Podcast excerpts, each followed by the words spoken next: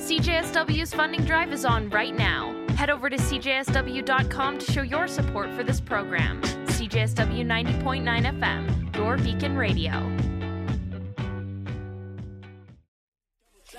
Diamond, my rollie look just like a bumblebee. Taking your hope, my dick in the throat. All blue hunters, I feel like a goat. I got new diamond, chain, choke.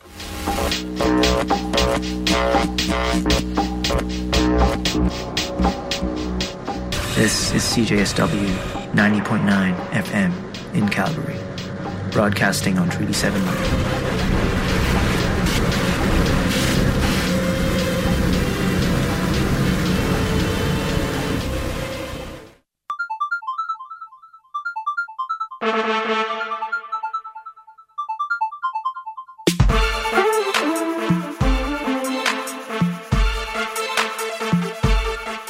Welcome to Rave Dad's Diary, the show that explores the globalization of electronic dance music from the perspective of a rural Alberta boy turned raver. I'm your host and resident rave dad, Paul Brooks.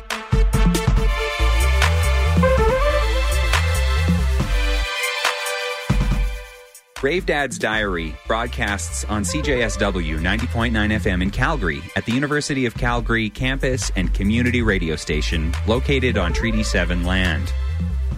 I acknowledge the traditional territories of the people of the Treaty 7 region in southern Alberta, which includes the Blackfoot Confederacy, the Siksika, the Piikani, and Kainai First Nations, the Tsuut'ina First Nation, and the Stoney Nakoda. The city of Calgary is also home to Métis Nation of Alberta, Region 3.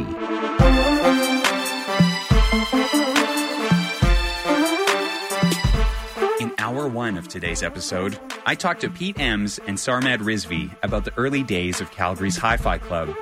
In hour two, I check in with CJSW 90.9 FM's music director, Haley Muir, and we'll hear a mix of classic Bloghouse bangers from around 2007 by DJ Chris B. But first, I want to shout out Homesick for making a logo for Rave Dad's Diary. It's exactly what I wanted. Thank you. Check it out on the Rave Dad's Diary Instagram at Rave Dad's Diary.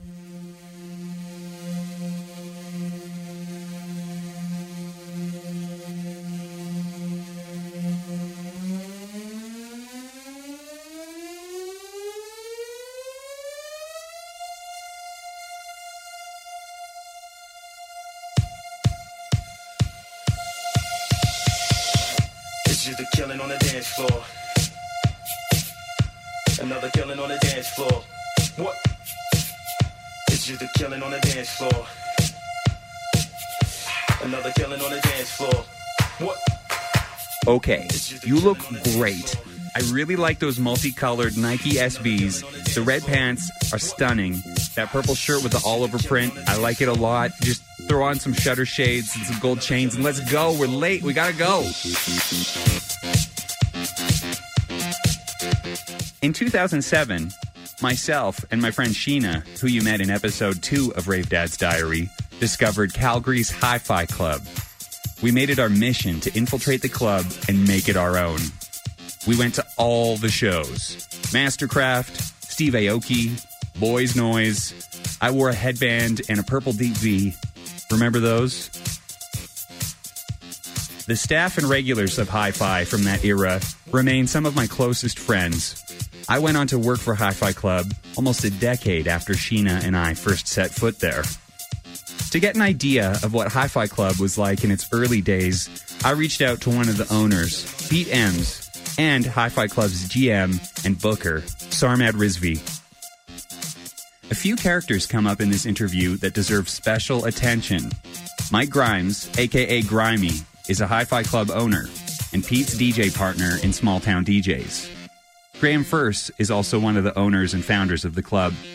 These guys have mentored me in the business, and they've always had my back. Much love to the Hi Fi family, past and present.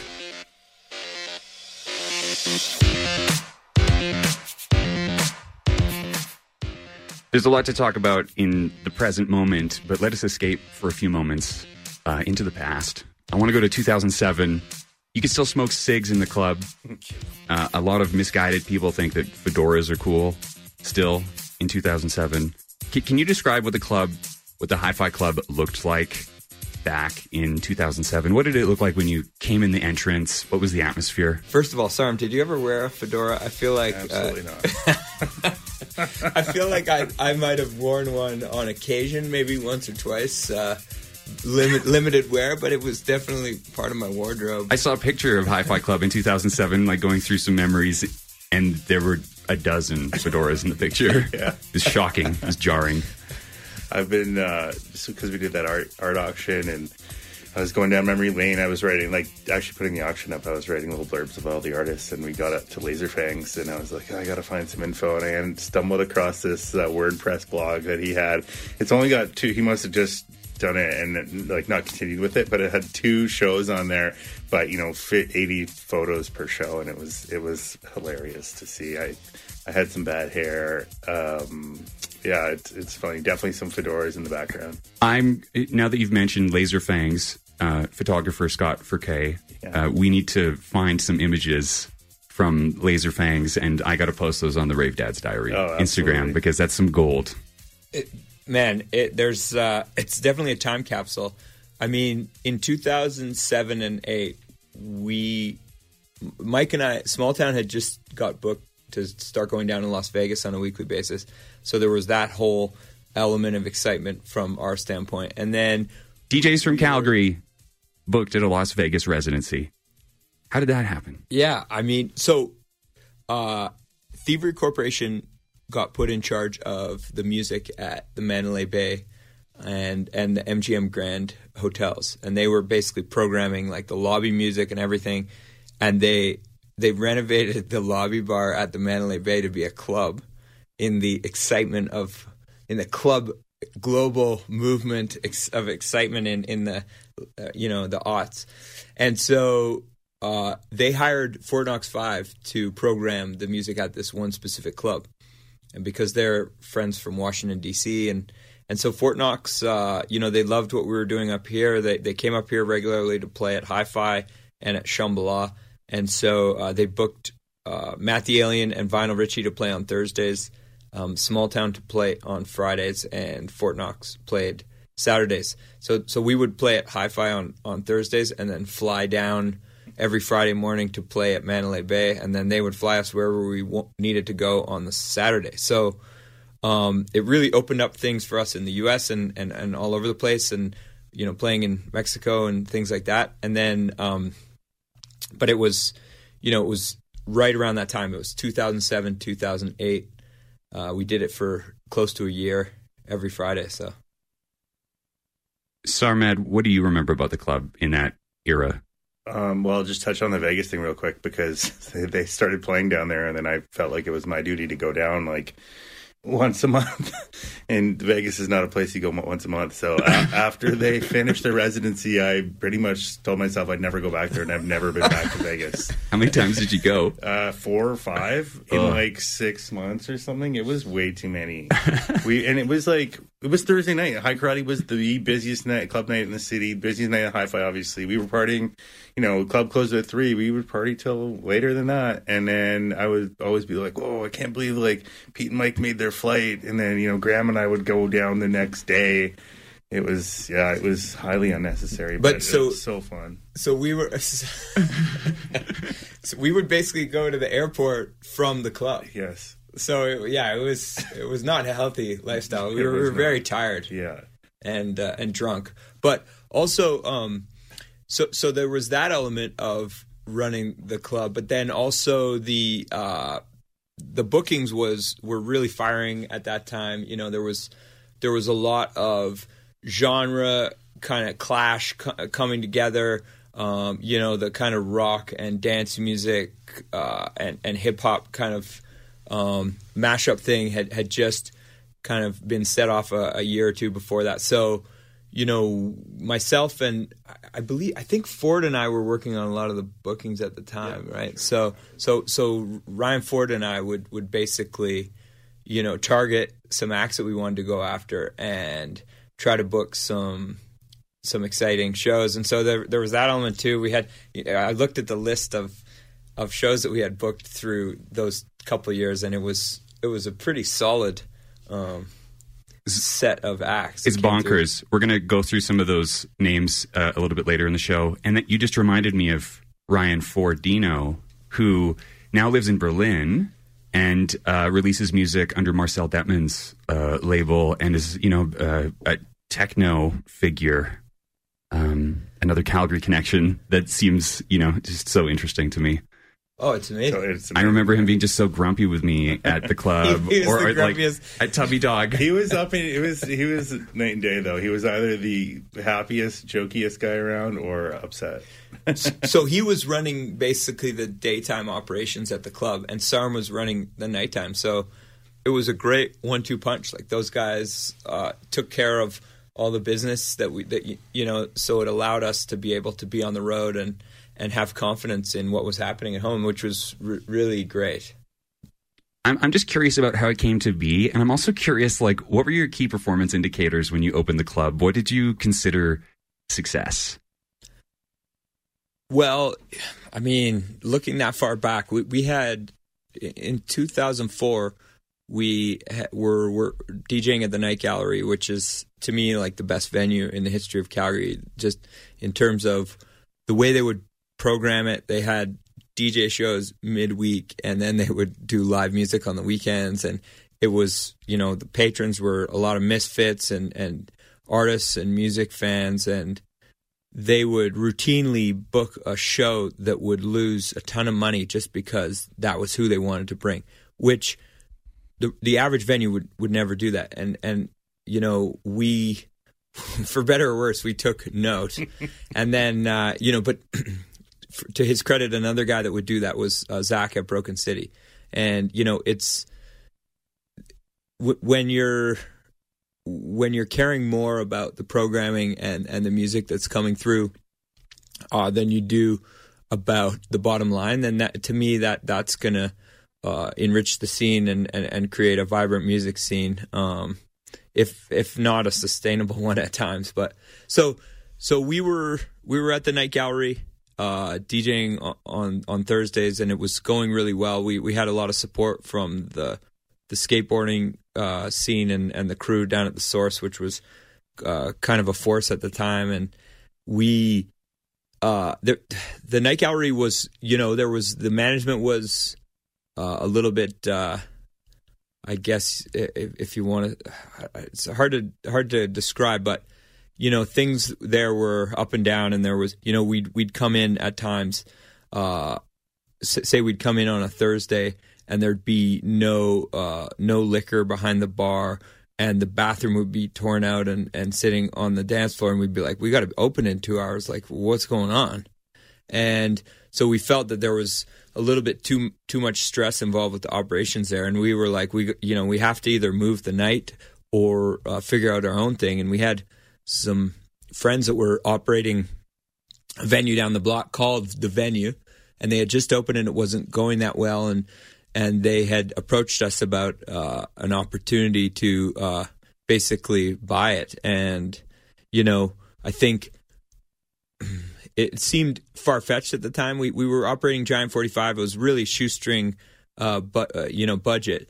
Uh, Giant 45 is a record store and a clothing store. Yes. So we had the record store, and it was basically a break even business for its entire existence, barely.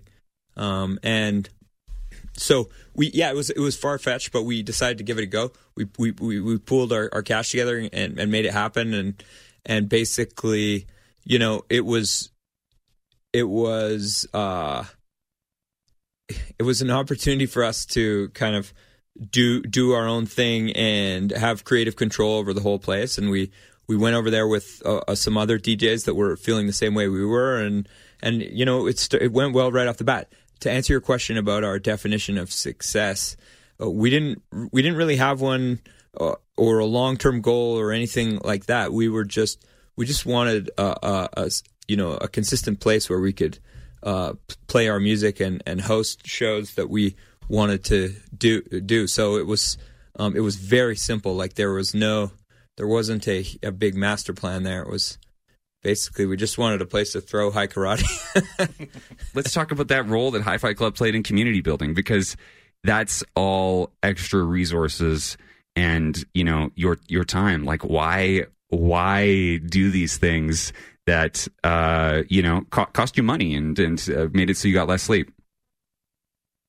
Well, I, I mean, you know, Pete alluded to, um, you know, Night Gallery you're doing shows that um, lost money, and we definitely did our fair share of those back in the day. But also, I mean, the musical landscape was so different back there, especially without the internet, like without SoundCloud, without all this stuff that people didn't have access to all this music. So you know, we were bringing in, you know, it's not like like we did bring in some ridiculous names when you look back, but also we were bringing in like, you know, Pete and Mike would go on tour with guys like the Rub in New York and like even and small guys like Cobra Cranes and all these guys. And we would bring them to town and nobody would know who they were really, but people trusted us and it was such a little like it was basically a snapshot of what's happening in these big like urban cities like New York and stuff. So, you know, people I think really loved that at the time that they were able to like get this little glimpse of, oh my God, this is New York's best rap party, and it's coming Calgary, and and you know we're gonna go. And also, um, the U.S. dollar was on par for so long that it was. We brought them up. We could charge ten dollars for cover, and people were like, "Yeah, ten bucks. I'll go to this for ten bucks." So it was like, you know, great, great in that regard. But yeah, just as far as community building, like I, I, think we just had the trust of people after a while. Like people came there, had fun. It was safe. It was fun. You know, music was good. It wasn't you know trying to be anything too crazy. We were never like, oh, this is the VIP section for bottle service or anything. It was just like you come. You know, you let loose. We were out there. We were on the dance floor or at the bar, like drinking with everybody. So, um, you know, I, people just I think trusted us, and and it kind of started building from there. Yeah, agreed. Um, the that's a good point about the internet because it was it was an era where uh, like I feel like now everything if you go out to a rap night in Calgary you're going to hear the exact same songs that you do at a rap night in Brooklyn whereas at you know at that time the playing field was not level. It was like if you if you lived in Williamsburg or if you lived in like um, say in in the south like in Atlanta or something, you were going to be hearing like 90% different music at the club that you would in, in Calgary. And so so it it was like we were I think we considered we considered it like almost like a cultural exchange where we could like you know bring music through that was exciting and, and otherworldly and kind of create this this artistic culture in Calgary and it was not just music it was art shows as well where we we, we put on shows by a ton of local artists and and uh, global ones as well that were uh, that we felt fit the vibe of the club because there was that there was an exciting movement in in art and street culture as well that that fit with what we were doing so how was that represented in the interior of the club? Because I mean, it's evolved significantly over the years. Um, let's talk about like the the the visual uh, elements of the club. Let's talk about the projectors, the slide projectors. Yeah, I mean the, the, visual, like Pete kind of alluded to the art shows. Like we always um, cycle different art shows, art shows through there. Um, whether it was you know originally uh, Grimes and Ford painted all those artists like Nina Simone and John Coltrane and all those on those like you know whatever squares. six by six squares. The Hi-Fi Legends. Yeah, Hi-Fi Legends. Yeah. Thank you. And uh, you know those went over so well. Everyone was like, "Oh my god, I need Nina Simone." I remember late at night, Grimes because Grimes is like the most generous guy ever, and like we would he close. Would give them away. We would close. I'm like cashing out with the bartenders, and then I come out and like Dean Clark's walking around with Nina Simone, and Dwayne's got like John Coltrane, and I'm like, no, no, no, no, and I'm like taking them back, putting them back on the wall. It was like so ridiculous. It was great. It was. Great. I, lo- I love that because, and then, but then the thing is that uh, Grimy or, or, Ford would just go paint another one the next day. yeah. So you know, you'd, you'd, you'd totally. give away. The, it'd be like a parting gift, like, all right, see you later, and, and then we'd have a new one up. You're listening to Rave Dad's Diary on 90.9 FM CJSW. I'm speaking with Pete Ems and Sarmad Rizvi about the early days of Calgary's Hi Fi Club. To see photos from the early days, follow Rave Dad's Diary on Instagram at Rave Dad's Diary. I remember on uh, at Beats and Pieces, which was the Thursday night, they'd get our friend Noel Noel uh, Begin I, I might be pronouncing it wrong, but um, he's like a super talented visual artist. He would come through and basically spend the whole day every Thursday, like putting up visuals at the club, and they were projectors with uh, like uh, transparent sheets, um, and they would have like video, like old school video games, like Pong, like projecting through like doilies of like lace and and sh- it was like really incredible. Um, you know, uh, kind of DIY art projects that he would come in and set up every week, and it was, you know, so next level compared to the average like club globo like spinning uh, light spots.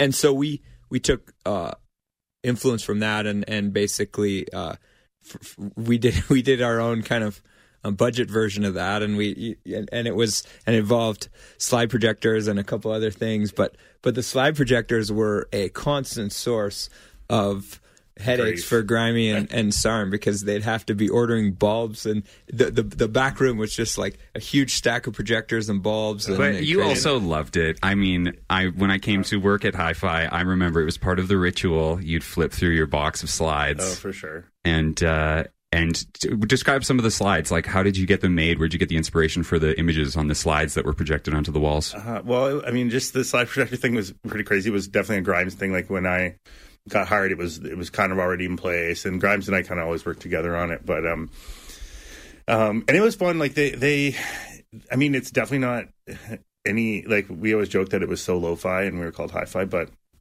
it's uh, it was like not the right technology but to be using the way we're using it because we would have them on for whatever. We'd open at nine and we close at three so they're on for six six six seven hours. And they would melt like all the time. Like i'm like oh what's that smell behind the bar? I'm like oh the freaking projector now melted. I'm like great. So I remember that smell. like- I I'm just had a flashback to that smell. I'm like, quick, save the bulb. Like we had to like open it up, and the bulbs are so finicky. Like you can't touch them with finger, like with your fingers because the oils on your hands like will heat up the bulb. So like it's such a little process, and then we had to like cover the top with a piece of cardboard so the light didn't come out. It was like it was just such a funny way to do it, but it made the club look really great, and people really really loved it. Like when we went away from it a few years ago um people were like oh i miss the slides i miss the slides but it was hard to get done properly so if i wasn't there making sure it was right it just was it just looked not great so One of the other reasons why I just I just remembered why it looked great was because you could still smoke in the club, and True. so so the the light the lights would be you know shooting through the, exactly, and it, it just it looked so awesome. You didn't need a you didn't need a smoke machine with that terrible smell of the current ones, and you would ha- you you just had cigarette smoke with that wonderful smell. totally for images mostly what, Yeah. what, what was the uh what was the kind of blog site that was just pictures um um Tumblr. tumblr yes Yeah. thank you i uh Tumblr was huge. for a while. was it was like the it was the most artistic social media that of all time. It was like absolutely um, it was like Instagram without the uh, like kind of um, Influencing. posturing. yes uh so yeah i, and I pornography controls. but anyways, I, Yeah, right. I, used to go on Tumblr and steal so many images for for slides all the time, and we would make our own. You know, our nights sometimes would have their own. Like Sunday school had it, and High Karate has it, uh, had it, and stuff like that. But uh, for a lot, like then I started really using a lot of like occulty kind of stuff, and then. You know, it was funny because we'd just go into like weird phases, like when we had all that, um, uh, like uh, the fantasy novel art with like the it's like Boris, like heavy Boris. metal kind of inspired stuff. Yeah. Exactly. Yeah. Boris, I think is his name, and yeah, it was just always like dragon slayer women with like crazy, you know, dragons in the back. Right, that- and we would take pretty fun. cues. We would take cues from what some of our favorite visual artists were doing. Like when you know, I think I think part of that was after Dust Rock show that, that came through. That was there was some uh, you know dark subject material with like devils and and and demons and stuff. And then we you know so so some of the slides got made up to go along with that. And, Yeah. Okay, I want to bring it back to your relationship. How did you two meet? How did you get introduced? Well, I used to go to high karate or night gallery all the time, like from the minute I turned eighteen, pretty much. Um, but I don't think we actually officially met till y- so I, bef- right before Hi-Fi opened, I I'd been man- managing. I'm using quotations and uh, bartending at this really crappy bar called uh, Pro- the Point on Seventeenth on Seventeenth Ave. It's where um, Calcutta Cricket Club is now. It was terrible dive bar with mostly like VLT playing. I would and- kill to have a bar like that on 17th. No, Yeah, to be honest, it's called Watchman's Pub, I think. it's not quite the same. yeah. Anyway, but it was fun. Like, and and the the owner was like kind of insane and totally clueless. So she was like, "Okay, do whatever you want." And then so we started programming music. And actually, the first person I ever booked was Matt Neighbor. He lived in the next apartment over. So I would like if somebody canceled or whatever, I'm like, "Oh, hey Matt, you want to come over and play?" And he would like bring his P like his whole like PC like desktop, and he would set up in the booth and he'd just play music. And then um anyway yeah booked a bunch of fun stuff like even Chad VanGaalen played there a couple times for me and like um it started in a bunch of nights like noah and reno's night uh, st andreas started there and then pete and you richard wilger brought you and grimy down one night to introduce you to me I thought it was uh, Noah and Reno that brought us down, wasn't it? i think it was richard Okay. maybe maybe it was both maybe reno and noah were like come check out our night because they yeah, were they probably- were because they yeah, were yeah. At, at Say Dangereux. They were playing there, uh, doing because uh, were were we doing? I think one or both of them. I think Noah was playing with me at Broken City on Oh, probably. on uh, Wednesdays. yes doing the indie rock dance party, dance party yeah and then and then he was like, "Oh, you got to come down to the point." Yeah. And then I remember you guys came and Rich, you came with Richard Wilger, so I don't know why. Like, just because you're home, we were, and I was friends with him as well. So I remember you guys showing up, and I was like, "Whoa, small town DJs are here!" I was like, "Oh, I better buy them a shot of Jägermeister." I'll, ne- I'll never forget this. And I put, and it was like Wednesday at like seven or something probably, and I was like, "Oh, better have some Jaeger ready." And then I, we, I, I think Jaeger was big at the time. Yeah, Yeah, I was like, "Better impress these guys with these shots of Jägermeister." but we were like, "This guy's great." Um, let's let's we we didn't know anything about running a bar, but we were like, "This guy's great. Let's hire him." And so I remember, and I remember, I feel like you you you used to wear a um like a suit behind the bar, like you had like a sometimes. three piece suit with a vest. Yeah, it was a brown wool suit. And so like, oh, he looks professional. Let's get him behind the bar. this guy takes it seriously. Yeah, he's, he's, got he a takes briefcase. bartending seriously. Let's get him. No, and then and then what happened was I was when when Hi-Fi. Well, technically it didn't open until 2005, but really it opened at the end of 2004 when you guys took over, and you started doing a bunch of shows. Like Shout Out It Out played multiple nights in a row, and like I was like you know 24 at the Stingmate. time, Stingmate, all that stuff. So I was I was going there every single night you were open. I remember Pester and Graham, and I had never I had figured out that he was like owner manager or whatever. So I just remember I remember a lot of like drunk late nights at at Hi-Fi before it was Hi-Fi, being like, "Oh, are you guys hiring? Oh, are you guys hiring?" Right. Like I kind of pestered Graham a little bit for Right. for a bit. Well, that was good. Your persistence paid off, and uh, yeah, and and but you know, it's it, I'm I'm glad you brought up uh, neighbor's name because that was an example of uh, like neighbor and Wax Romeo were a couple uh, you know local artists that were really great musicians and producers.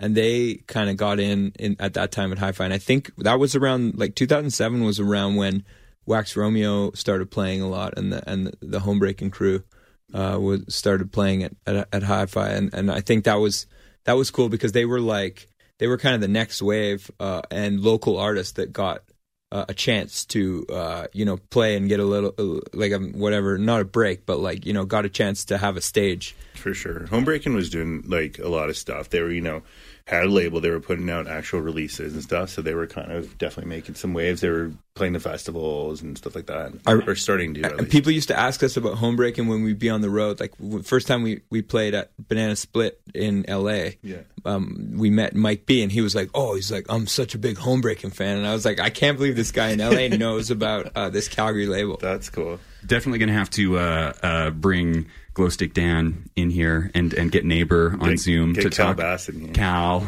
yeah, we got to talk about Lauren B. home break-in. That's a good future episode.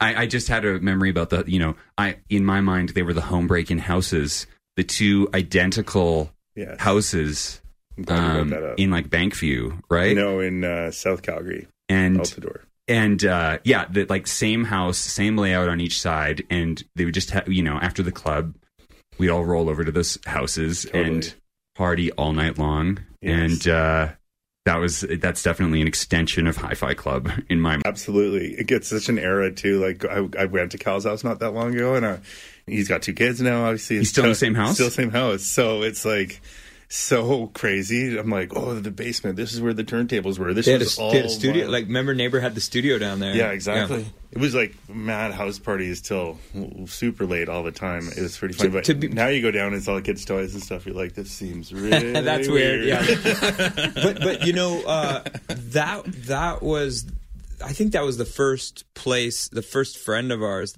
that had a proper studio set up too.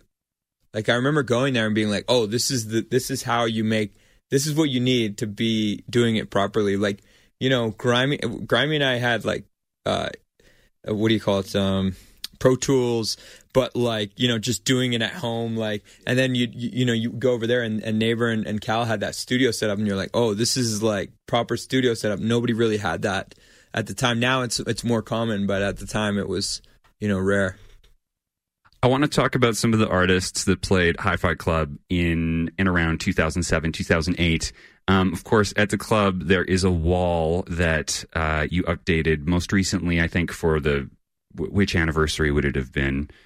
Um, we just updated it last year just to because it was you know it was like two years out of date and there was a lot of So there- there's Yeah, kind of a wall of a wall of fame where you list some of the artists who've played in a year, and it, it's always interesting. I mean, um, it's a focal point in the club because people always spend time like you know reading the names and reminiscing and, and remembering. Um, so I have uh, I just have some of the names here from 2007: uh, Steve Aoki, the Constantines, MSTRKRFT, uh, hip hop group The Beatnuts. Lady Sovereign, remember Lady Sovereign and the the, the grime wave, uh, Spank Rock, Japanther, Dave Nada, Ladyhawke, Flosstradamus, The Juan MacLean, No Means No, um, Paris Terror Club, uh, Ghislain Poirier. Uh, so there's a whole mix of, uh, I mean, many different subgenres of electronic music, but also uh, rock, heavy metal, indie rock, uh, hip hop. Like, what was the programming focus of of the club? Well, you, that there was also uh, a, a bit of a so so for the first couple years when we moved over from the night gallery, uh, Dave Muir came over with us, who had been there as well, and he was doing all the Saturday night bookings and some midweek live bookings as well. And he, you know, he's the owner of Sloth Records, and and he's got the you know that kind of metal and and hard rock, indie rock background, and he was responsible for you know most I guess all of that. And it, I I think that it gave the club a really kind of um, varied cool and varied feel at the start which which was great. And that was also the era before dance music and all music like rock music and hip hop had all fused. So it it was really kind of uh, you know separate scenes. And you wa- it was rare for like indie kids to go out to a dance music night at the time it started you know i think Hi-Fi was part of of that wave and not you know it wasn't something that was just happening in calgary. It was it was all over the place. But so um you know and and and another another guy that we had through in that era was was diplo. I think that was 2008 but he you, you know that part of the excitement around what those guys were doing in Philly was that they were they were fusing like dance rock and and and house with uh, with hip hop, which hadn't really done been done before, and it was uh, you know something that that caught fire down in the states and then you know spread everywhere else. So So yeah, in, in 2008, there's there's Diplo, who Pete, um, you've become good friends with. You guys are staying in touch, and uh, you know he, he's he's visited you from time to time. He came here from Stamp for Stampede last year. Uh, Uh, in 2008, there's DJ Mehdi, uh, R.I.P. Um, you know, French DJ. Uh, he was part of the Ed Banger uh, crew, Yep. right? Uh, um, Calvin Harris, who uh, you know was coming through on his uh, the tour for what was the album? Uh, I invented, I created disco. What was you know his his like breakthrough? I created disco. Yeah, his breakthrough hit. A- actually, he it was his second album had just been released, so he had uh, there was this the first single off it was "Ready for the Weekend," I think, and it was his. He had kind of left his kind of funky disco sound behind, and he was doing like a bigger kind of uh, pop electronica sound, uh, which is different than what he does now. But it was there. There, was, there was almost trance elements too. People there. There was a bit of pushback from his original fan group before he was like the UK Chromeo. And then he, and then which which fit in, you know, we had Chromeo a bunch of times, and so it really fit with the with the hi-fi, uh, you know, crowd. And then and then he, his second album, I, I don't. At first, it was not well received by these same fans, and he came through. And I remember he, his manager and his agent both came through with him, which is very rare. But it was this guy Alex uh, Chaikin from New York, and then his manager is a guy called Mark, who, who's become like one of the most successful managers in all music. Um, from London, and at the time he was Stanton Warriors and a couple other guys, and he he landed Calvin Harris, and he was like, "Okay, this is our first. Calvin's not playing live anymore. He's just doing DJ sets. This is the first show of his new show." And he they were like, "We had, you know, they had to be there. They were. It was rare for them both to be there like that." And he came and he, he played a kind of a, a I don't want to say mediocre, but it was like it was, you know, he was it was his first DJ set. It was his his first basically live club DJ set, and so the the reaction was kind of mixed, if I remember correctly. And obviously, he's gone on to be like a massive global star, but at the time there was I remember some trepidation on the part of everybody about what was happening. I remember on, on our side, like from like a staff and like club manager side, we were like, uh, you must have told me you're like, oh, his manager and agent are coming, and we're like, whoa, whoa, whoa, this is a big deal. Like we got a manager and an agent coming. we're like, you know, better make sure everything's perfect. And I remember there was some issues with the DJ table, and like uh, also for I don't know why, but. Or who updates Wikipedia, but forever and ever and ever until even like last year, the his Calvin Harris's photo on Wikipedia was him standing on the stage at Hi-Fi, and it was It's like an awful picture. It's an awful photo. the pictures from that show were awful. Yeah, well, there was like no lights. You know, we, we didn't have anything really back then. It was just like this dark stage, and he's standing there, and it looks like there's nobody there. Like just, a like a gaunt. Like, it looks like figure. he's playing at like the pub down the street from Yeah. his house or something. It was so funny. I was like, "What? Why is this a thing?" Aoki was a funny one too because I remember oh, some some like I don't remember everything from back then or many things, but some things just stick in your head. Like Aoki, I remember we booked him, and he he played. I don't know if 2007 was the first time he played. It may have been, but then he played again, and I think right away, like 2008 or 2009. And the second time he played, we kept getting phone calls from people being like, "Is Steve Aoki really playing at your club? Oh, Like, yeah, that's right. Or is he really playing there?" And, and I would be like, "Yeah, he's playing there." They're like, "Steve Aoki, like Devin Ao- Aoki's brother?" And I was like, "Yeah, it's that Steve Aoki. Yes, he's playing." And they're like, "Really? He's playing at your club in Calgary?" And I'm like, "Yeah, he is." And they were like, so like, did not believe. We're like, we didn't make a fake poster. Like, we're not gonna, you know, get an imposter up on stage. Like, yes, he's playing there. And I'm like, he actually played there. Like, he played here like a year ago too. And they're like, mm, mm, like, hang up. Like, and it was so funny. Yeah, that's great. Um, I remember because I can't I can't forget, but uh, t- two of my favorite um, artists that have come through and played for us were uh, James Murphy from LCD Soundsystem and and Black Francis from the Pixies. And I remember when Dave booked Black Francis, I was like over the moon. You know, they were my favorite band growing up, and and I was, you, you know, to me that was like if you had told you know 16 year old me that we were gonna have the i was gonna have a bar where black francis was gonna play. You know 15, 10 15 years later i would have been like you're crazy. And so it was it was such a huge deal for me.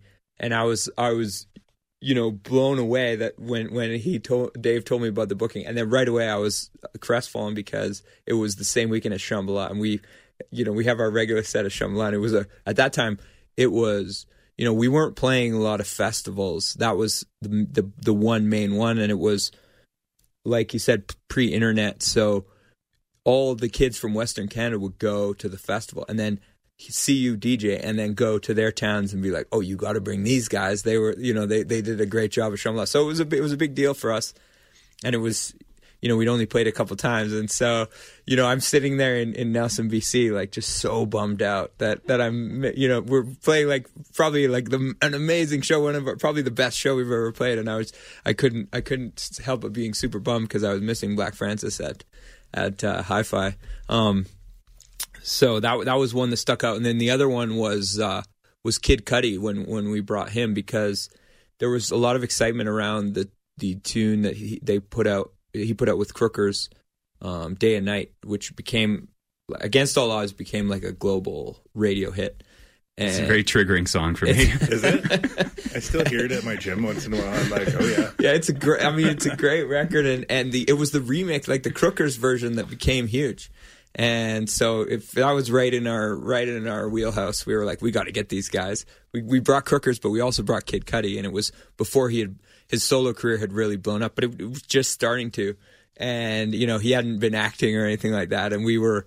That's one of those shows that I still when I tell people about it, or, or sometimes you see online, people are just absolutely shocked that he played because, you know, those those kind of artists are so much bigger than than you know the typical uh, DJ level of fame. You know, like Kid Cudi is he's a he's a major pop star in the U.S. and you know he's you know Kanye and him did that collaborative record of last year or whatever, and he's just he's just on this level, you know, where where people are you know it's it's that it's that internet celebrity and that level of celebrity that kind of exists now and and so um you know but but but you remember the show at hi-fi and it was you, you know, it, it, just it feels like a lifetime ago. It's it's it's wild to think back on some of some of that that era because we were we were just we were just booking things that we were excited about in underground music at the time, and and you know some of it has some of it has been totally forgotten. And like a lot, most of it's been totally forgotten, and, and these a lot of these artists, you know, you never heard from them again. And then, but he he was obviously one of the ones that you did full disclosure, I went on to work for Hi Fi Club for a couple of years, and I also did some work for Small Town DJs as well. And um, I want to just, you know, I want to say thank you to both of you for being solid friends and amazing people to work with. And I've had a lot of time this year to reflect on different jobs I've had and different opportunities I've had. And I mean, you both stand out as people who've always supported me and looked out for me. So thank you. Um, the one of the ways that you uh, have supported, you know, myself and many of my peers, and and, and like built this um, culture around hi-fi. Um, I mean, are the, the ways that you treat your staff, and I'm thinking back to some epic staff parties, um, staff trips. Uh, let's take it back to, uh, I guess you could consider this a staff trip. You both went to Burning Man in 2009. Oh yeah. I guess you could call that a staff trip. It was just Pete and I. I remember Pete.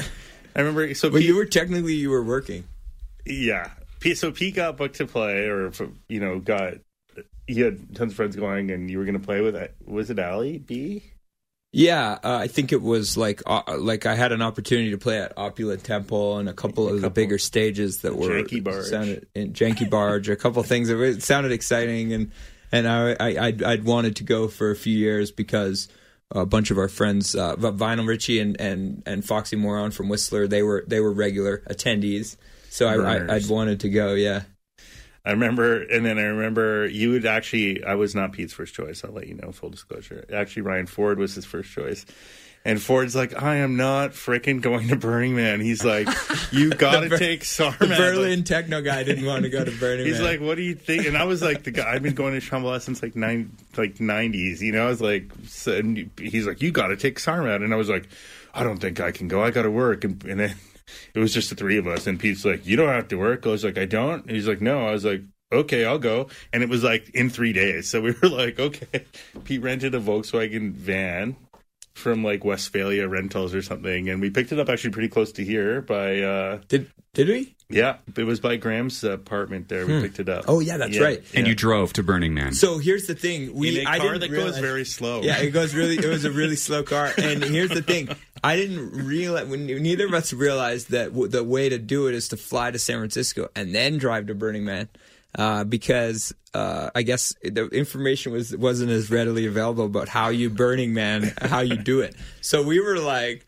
So we're like, oh yeah, we'll rent we'll rent a Volkswagen bus from Calgary and drive down. And it was it was a road trip for all road trips. I had I had a bunch of country music. Uh, we listened to like classic country on the way the down. whole way. and uh, and what else? What else did we have in there? We had some. Um, I remember bon, uh, Bon Iver's first record had, Yeah. had just come out. Um, there was a uh, Yeah, a lot of country. I remember listening to a lot of classic country. yeah, and, so, so so I was like I was like Sarm, uh, uh, you know, you don't have to work. You know, I'm your boss, so let's go. You're, we're going to Burning Man, and we drove down, and we had we had a campsite. We didn't know what we were doing. We were totally unprepared. We stopped at Walmart and bought like some bottles of water or something. And, And we- you know, we- you can't get any f- food really on on site either. Like it, we're we're we're like, oh, there'll be like Shambhala, there'll be like kiosks or whatever. so uh, so we oh, oh yeah, we slept in the Walmart parking lots on the way down because Yeah, you we can do that. So it's like camping, right? You can camp for free in the Walmart parking lot. Got some like water bottles. Went on site. The the Whistler crew was was unbelievably set up. They they had two campsites right next to each other. They were just they're just such such a great team down there. Uh, what are they? Called? It's called Time of Your Life Camp, I think they're called. And uh, you know they they took care of us the whole time. They sh- showed us what to do. We were we were just like we were so weak. Uh, we were weak burners, but it was it was incredible. And, and and one thing that struck us was it was it was not it, not a music festival. It was basically like an art art festival. You you know you, you we we didn't check out a lot of um, you know at the time. w- It, it, it was different era. You know, you know there wasn't quite as much music and and uh, st- quite as many stages as there are now. But you uh, you know we we we loved it. It was it was incredible. awesome, it was yeah. like Yeah, I remember one night going to the uh, the minus minus records had a had a thing, and it was at a. It was like there the stage was shaped like a huge all all these giant Tetris pieces, and they had this giant screen where you could play Tetris, but it was like absolutely massive. And yeah, it was just only techno from plus eight artists the whole, or sorry, minus artists the whole time. So that that was pretty cool because I was a huge like Richie Hawtin fan and stuff. So that was cool. Got to see like Magda and, and acts like that play there, which was cool. But other than that, yeah, it was so there was so much art. I remember like we saw that performance with that like glow in the dark dance troupe thing that was pretty nuts. Oh, I don't remember that, but I, I do remember that. Oh. Remember the twins uh, were in the uh, the Thunderdome, and one of them Oh, like yeah. dislocated his shoulder. These the friends of ours from Whistler went in the. There was a big Thunderdome, literally like the movie where you hang from the rafters, and they It's basically fire. You know, shoot like it's too, it's like a fight with like these kind of like padded bats. And these guys went in and were just, you know, like going super aggro. And one guy dislocated his shoulder. We were like, "Wow, Burning Man doesn't mess around." But these guys also they're like these twins from Whistler, and they're like something like six six and just totally jacked. So they look like in the in this Like they were in the movie. fighting cage. Yeah, it was insane. Yeah. I mean, remember that. yeah, Pacific Northwest ravers. Yeah, yeah, exactly. Like yeah, yeah, like milk fed. But, but um, but we we uh, no that was that was that was one of the that was a work trip basically. But we we also did things like I was it right you know off. we would remember we remember we we would take the staff to uh remember the trip we did to Phoenix together. That yeah, was a blast. that was super fun. Yeah, we, we so we would we would take the management um, on a trip, and you know it was basically just to show show our appreciation and and to you know check out because because Grimy and I got to travel a lot with DJing. We you know we always felt like we wanted to take the crew with us because there was s- s- so much uh, exciting stuff to check out in all these cities that we would be in. So that was part of the the motivation to do these staff trips because it was like uh, we felt that it was good for the club too because um, you know we, we get get a little uh, taste of culture in other cities and, and see what was going on in the music scene in some of these cities. All right, let's drag it kicking and screaming into the present here. Um, you know, uh, Sarmad, I, I, you've done so much musically in the city. Um, you know, managing Hi-Fi Club, booking a lot of the music in, in the most recent years. Um, on the board for Sled Island Music Festival. Um, you know, many of these uh, companies uh, and institutions that you've helped to build uh, are really struggling uh, right now. Um, how are you moving forward, and what's keeping you going right now um, when a lot of these outlets have had to be put on pause or, or put on ice? Well, I guess lucky for us that we um, our other bar home and away is open, and so that's really our main focus right now. Um, with Hi-Fi, you know, we're just um, treading water. in the meantime, we're uh, we just did an art auction, which is something we've wanted to do forever. There is, and you know, comes back to what we talked about earlier, but there is a decade of art of art from art shows that we did at Hi-Fi just, just stored there. And we always were like, we got to sell this art. We got to sell this art. We've been talking about it for years, we so I'm glad you finally did it. Yeah, we did finally do it, and it went great. Like you know, we we, we were hoping to raise twenty grand. We ended up raising like nine nineteen thousand six hundred something. So very close to our goal, which was which is nice. And uh, you know, it's it's you know not like a GoFundMe where people are just donating. People get like these amazing pieces of art. So like it's so cool to see. Like you know, I'm meeting everybody there. Uh, you know, almost daily or whatever to pick up these pieces of art, and then they're sending me photos of it up in their living room, and it's just So awesome. it's so cool. Yeah. Yeah. Like I'm like it's so I'm so glad that you know people are able to enjoy it. And you know especially like with the Ben tour like the girls those are so iconic for there so people are like I cannot believe I got this. Yeah, or yeah. so many people were messaging me with like I have such an attachment to this painting. You don't even understand blah blah blah. Like, People were like lobbying me to try to get like an inside scoop on the bidding, so that they, they could actually score the the artwork because they you know they were so uh, so many uh, good memories attached with it attached to it. So Quite a patina on those uh, paintings. absolutely there's definitely some smoke residue for sure. we tried to make it as clear as possible. Like Pete wrote the blurb for the auction, and he's like, "These have been previously loved." Blah blah blah. Like it was like this whole thing, and then each one that I really had to make sure like that it said I said it in the description for the painting too, because they, yeah, some of them were Has a hole in it Very from a loved. knife. we, we a bunch of, a bunch of the the the there was a damage on a couple of them and they we we had it repaired prior to the to the auction. I remember. So Troy, shout out Troy Stanky. He bought one of the Ventures, and I guess he was texting with Yvonne, and he go, and if, and he's like, "Oh, I got the Ventura. I'm so pumped." And Yvonne texts him back. He's like, "Which one?" Because one has a hole from it from Grimes throwing a bottle at me and missing. and I laugh. That's pretty funny. It might have been that one. I'm not sure. but no, it was cool to do that, and you know that's really taking the most of our time. Really, home and away has been going great. So that's that's just you know super. We're we're lucky that we have that right now. Yeah, shout out Home and Away, big supporters of CJSW uh, through the funding drive that's happening currently. So thank you very much for, course. for supporting campus and community radio. Yeah, I mean, we, you, you know, it, it. My heart goes out to everybody in our our industry across the the continent and the world, and and you know, you're seeing uh, not just venues, but uh, you know, artists and and musicians and and just uh, all the peripheral businesses. They're all suffering, and and it's. I guess the only the only bright side is that everybody's in, it together, and and and hopefully, uh, you know, are able to come out on the other side in in some, uh, you know, uh, semblance of of what you know what they loved about what they did before, and and I think that uh, you know, from from my standpoint, I've I've had to learn uh, some some new skills this year, and and that's exciting, uh, you know, in terms of streaming or visual uh, elements that can go online, and you know, it's it's not the same. Uh, you know, it's it's not exactly a, a, a, business that can feed my kids, but um, you know, we're we're just we're, everybody's adapting, and and I think that.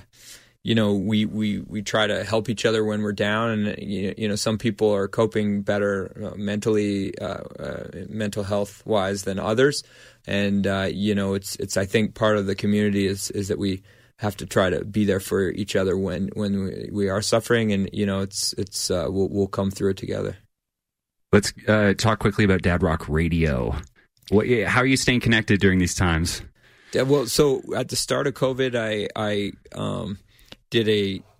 I, I wanted to see where I could fit in to the the streaming that, w- that was happening right off the bat, and and uh, you know, for me with with kids at home and with you know the way my life looked, uh, you know, it wasn't realistic for me to be doing like late night uh, house music electronic streams, you know, because I have a I have a seven year old and a four year old, so so I so I jumped on it, to, latched onto a couple things on on the small town uh, Instagram. I, I started an interview show called uh, Small Talk and and went into uh, interviews with uh, some of these acts that have played at the club and that we've met over the years and that we've met on tour and all these things. And it, has been really rewarding to catch up with these friends and also talk to them about their careers and put me in, in kind of an interviewer position, which has been a blast. And we've had everybody from like A-Trak, Kid Koala, um, uh, you know, uh, who else, who else has been on there? Shad's been on there. Sarmad Sar- was on. Sarmad's, Sarmad's was one of our most listened to episodes, That's which was amazing.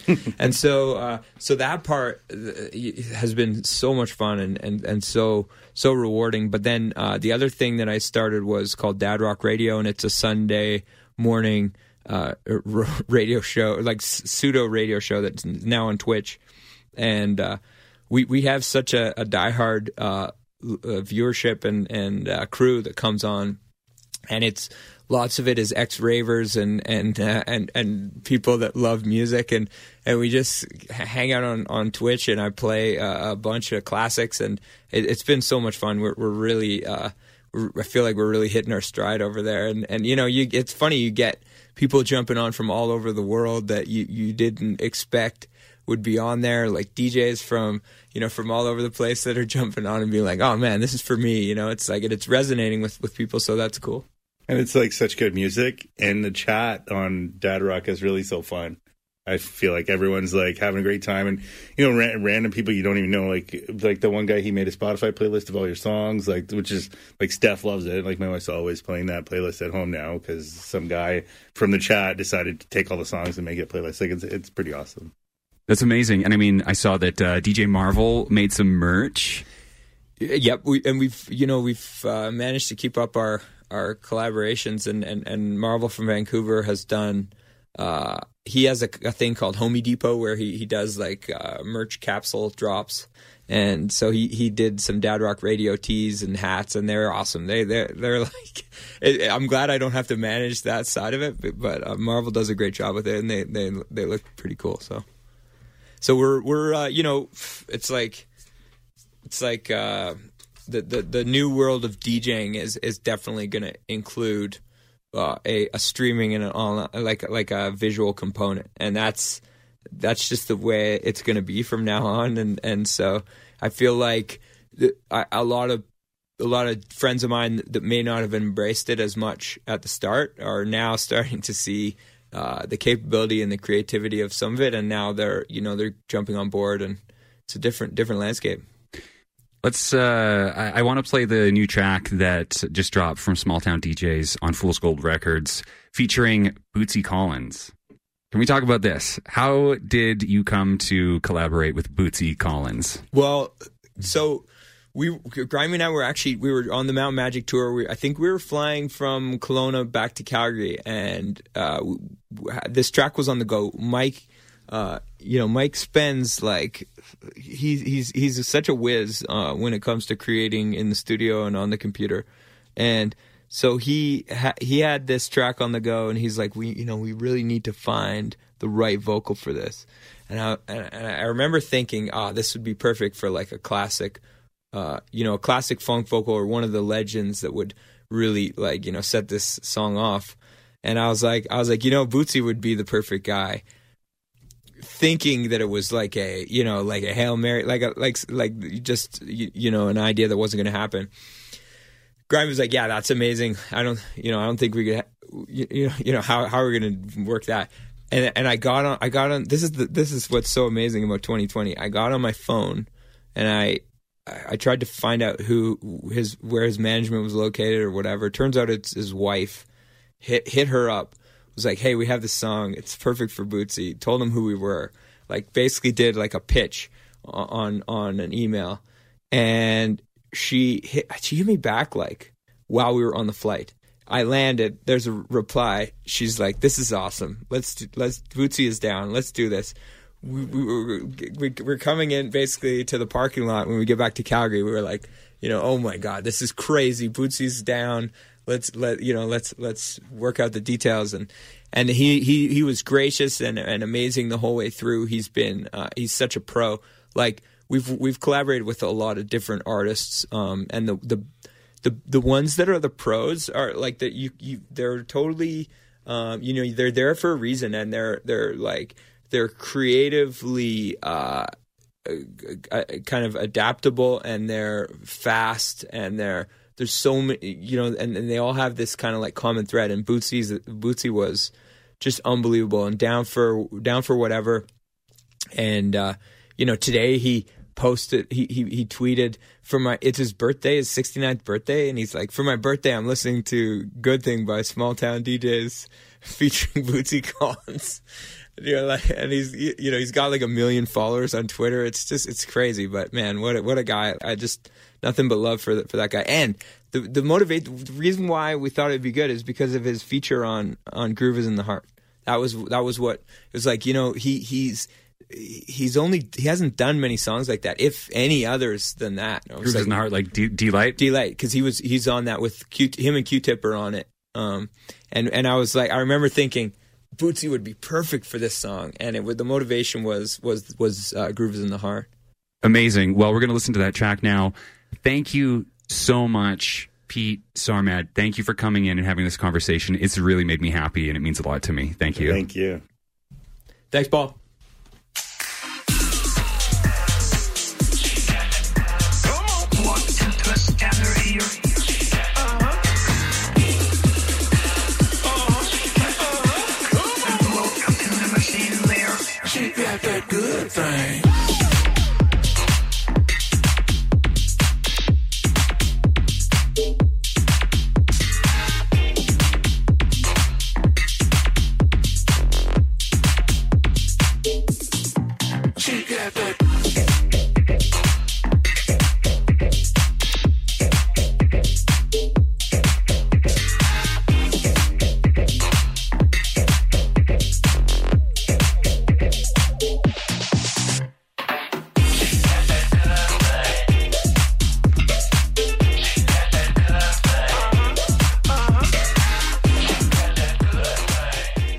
I'm here with CJSW's music director, Haley Muir. Hi. Hi.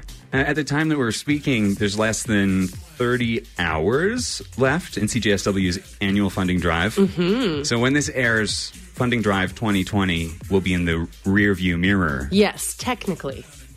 How are you feeling about it currently? Oh, I couldn't be feeling better about it. Um, I was just in my office looking at some numbers and some days, and uh, man, it's been incredible, both in I don't know, vibe and energy and good times. And, uh, you know, donation wise, people are being very generous and uh, stepping up to the plate now more than ever, as they say. Amazing. I, I've been around a bit and I can say, yeah, the energy is incredible. Ugh, And- it's, yeah, it's, it's amazing. So, uh, CJSW has a ton of electronic music programming. Mm-hmm. Yes. And uh, just, I'm wondering if you can just touch on how CJSW represents the local um, electronic music community. Yeah, I mean, I think it's been, you know, historically, uh, whether it's Friday night, uh, Friday night party times, it's kind of, you know, an iconic genre tied into CJSW. And especially now that we're in the world of podcasting and people can listen to any show, anytime, anywhere, um, it's an incredibly invaluable resource for the local electronic music scene to get their music and their DJs and their word out across the world. Um, and it really, you know, is an amazing way to prove that, to show that. Uh, I would say, and I imagine you'd say a similar thing here on this program, that, you know, Calgary's got a world class electronic music scene. And it's awesome. It's incredible that CJSW provides uh, such a wonderful beacon and, and platform to, to spread that message out across the globe.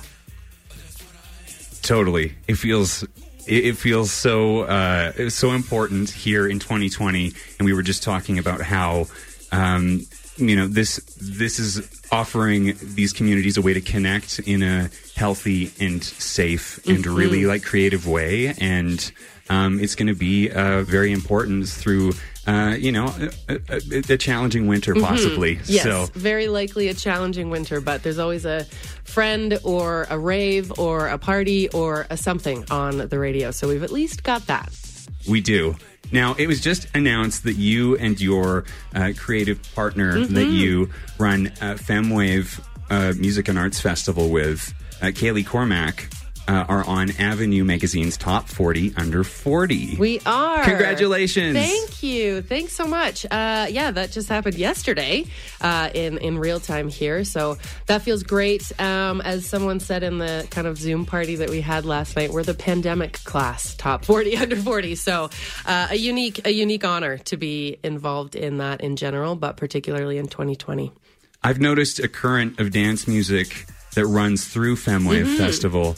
Uh, can you tell me about that? Actually, do you have a, a memory of a, a party Yes. or, or a moment? Yes. I can do both. Um, yeah, I think in the first couple of years of Femwave, um, we didn't necessarily program a lot of electronic music. We were mostly in, you know, the kind of rock and roll world and um, some sort of singer songwriters, and that was kind of our areas of expertise at the time.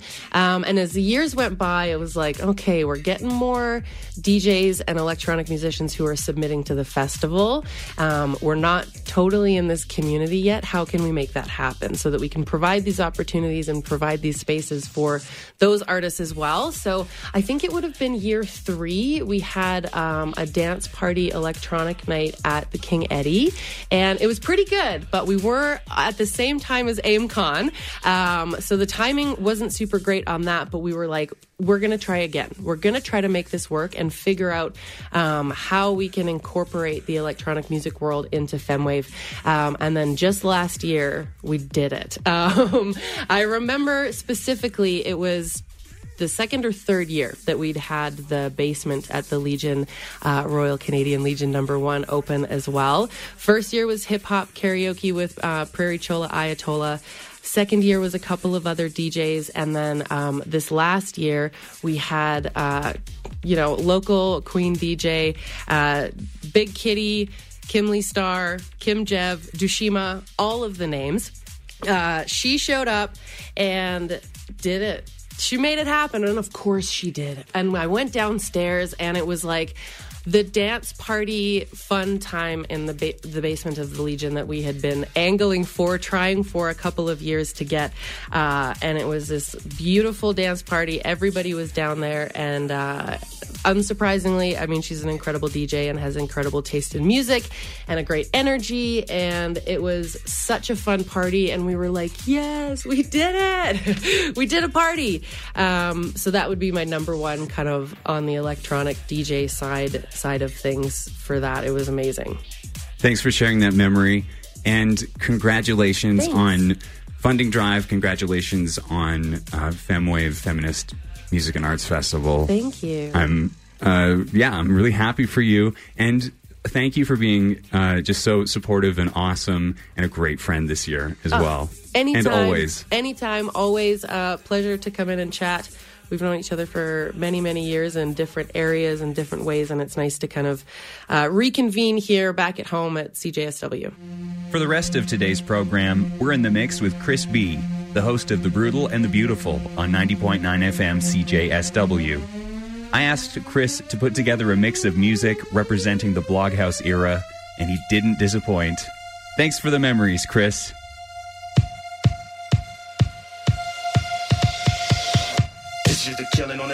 Floor.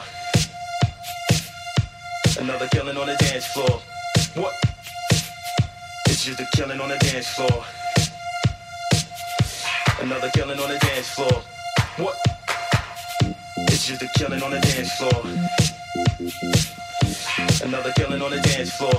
What? It's just a killing on the dance floor. Another killing on the dance floor.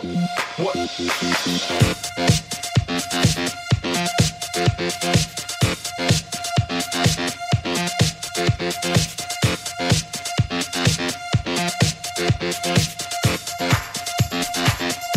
It's just a killing on the dance floor.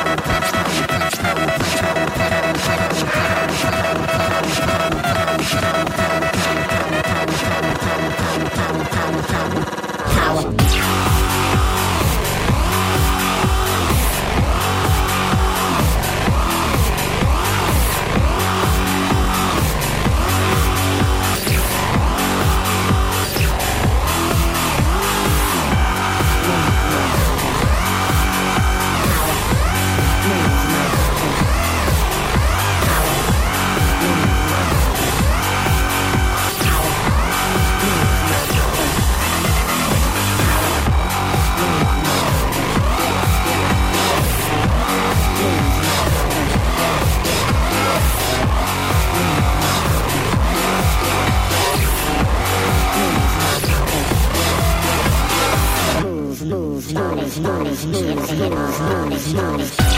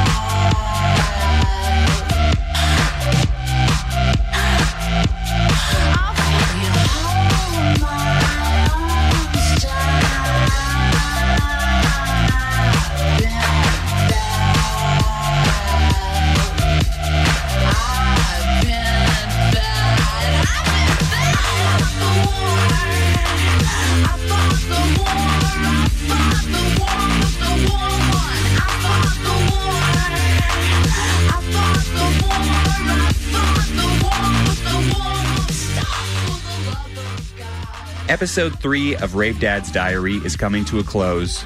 Rave Dad's Diary is written, produced, and hosted by Paul Brooks. The show is produced on Treaty 7 land at CJSW 90.9 FM in Calgary, Alberta. Season 1 theme music is Orchestral Lab by Guido, released on Punch Drunk Records. The Rave Dad's Diary logo is by Homesick. Tune in next week to hear my conversation with the Queen of Sass, Crystal Precious. Stay safe, and we'll talk again next week. Crystal, you're joining me next week, and we're going to be talking about the Dollhouse Studios that you helped mm-hmm. found. But this episode today is airing on October 31st on Halloween, and I'm wondering if you can tell me about the worst Halloween party experience of your oh life God! so I mean, far. there's so many. I'm really terrible at Halloween. Honestly, I always can't figure out what to be, and then I panic. Um, and generally, Halloween parties have been really messy and awful because you can't tell who is like a super fun, friendly raver and who is just an asshole in a costume. You know, normally you can tell the difference, but not on Halloween. Um, but there was one Halloween party, and I feel like it was a drum and bass party uh, where I was actually very excited about my costume.